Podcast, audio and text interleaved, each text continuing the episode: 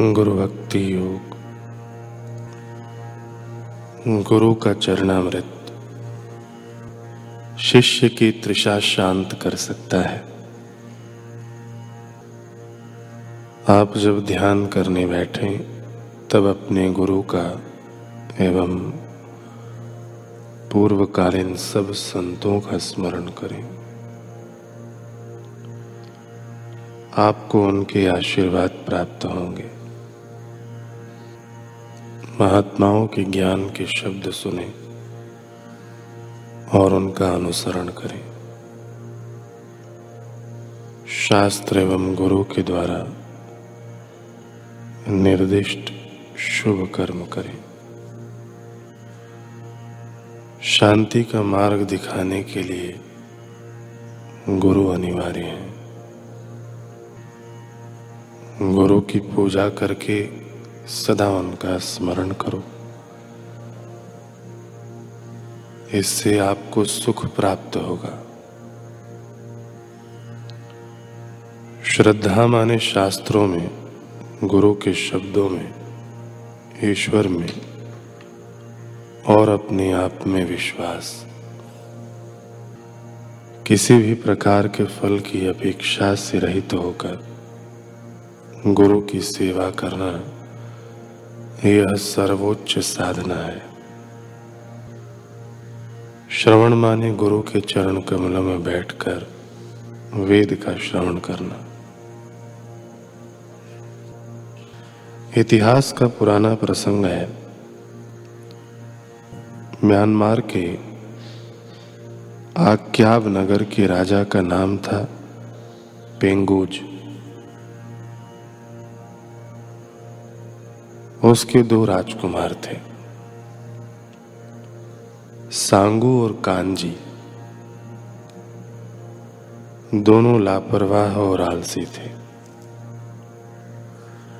राजा की मृत्यु के बाद बड़ा बेटा सांगू राजा बना।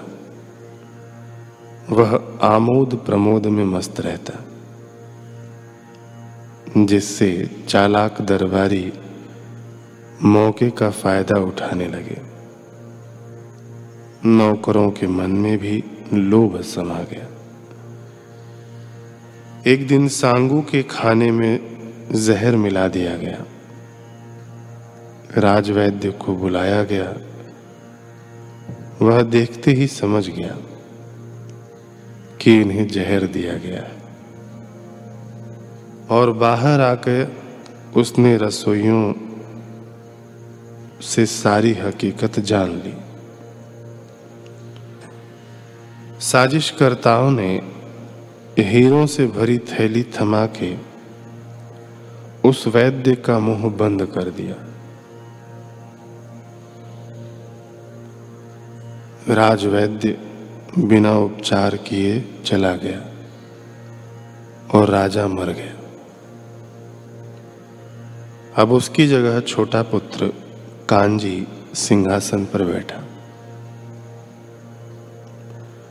आक्याब से दूर जंगल में एक ऋषि रहते थे।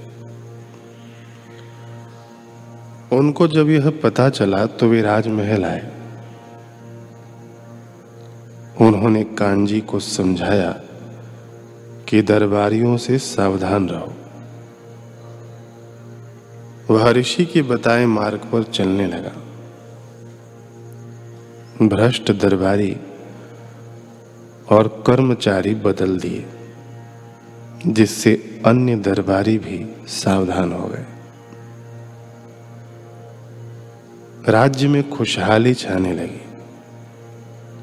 कुछ वर्षों बाद कांजी फिर लापरवाह हो गया। ऋषि की अवज्ञा कर दी। इसका फ़ायदा उठाते हुए एक दिन मंत्री कांजी को शिकार खेलने के बहाने जंगल में ले गया और उसे अकेला छोड़ दिया। वहाँ जंगली लोगों ने उसे घेर कर मार डाला। मंत्री और सिपाहियों ने राजमहल में आकर झूठी कहानी सुना दी। ऋषि को राजा की मृत्यु का समाचार मिलने पर वे भाप गए कि इसमें कोई न कोई साजिश तो ज़रूर है। ऋषि दरबार में आए और सांगू के बेटे कंबू को राज तिलक कर दिया। कंबू दिन रात षड्यंत्रकारियों से बचाव एवं कुशलता पूर्वक राज कार्य चलाने के उपाय सोचता रहता। जब कोई उपाय न सूझा तो आखिर वह ऋषि के पास पहुँचा और अपनी चिंता व्यक्त की। ऋषि ने कहा, उपाय तो है राजन, पर कंबू ने कहा, आप बताइए तो सही में वचन देता हूँ, आपकी हर आज्ञा मानूँगा। ऋषि ने कहा तो ठीक है महाराज आपको साठ वर्ष की अवस्था में सिंहासन छोड़ना पड़ेगा। आपका उत्तराधिकारी सत्तारूढ़ होगा।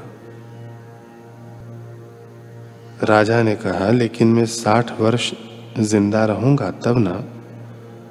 यहाँ तो जान पर बनी है। ऋषि ने कहा, राजन, चिंता मत करो।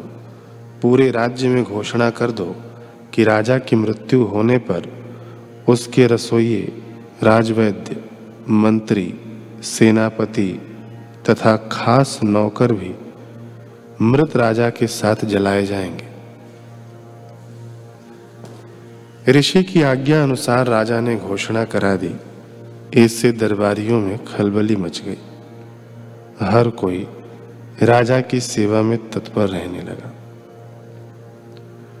ऋषि की आज्ञा पालन करने वाले कंबू ने साठ वर्ष तक राज्य किया। फिर अपने बेटे को राजा बना दिया। इस तरह राज परंपरा चलती रही। आज तक आज्ञाब में उन ऋषि की पूजा होती है गुरु रूप में। जो गुरु आज्ञा पालन करते हैं, वे विकट परिस्थितियों से पार हो जाते हैं। मंत्र मूलम गुरु वाक्यम मोक्ष मूलम गुरु कृपा संत कबीर जी कहते हैं कि गुरु को सिर पर राखिए, चलिए आज्ञा माही। कहे कबीर तादास को तीन लोक डरना ही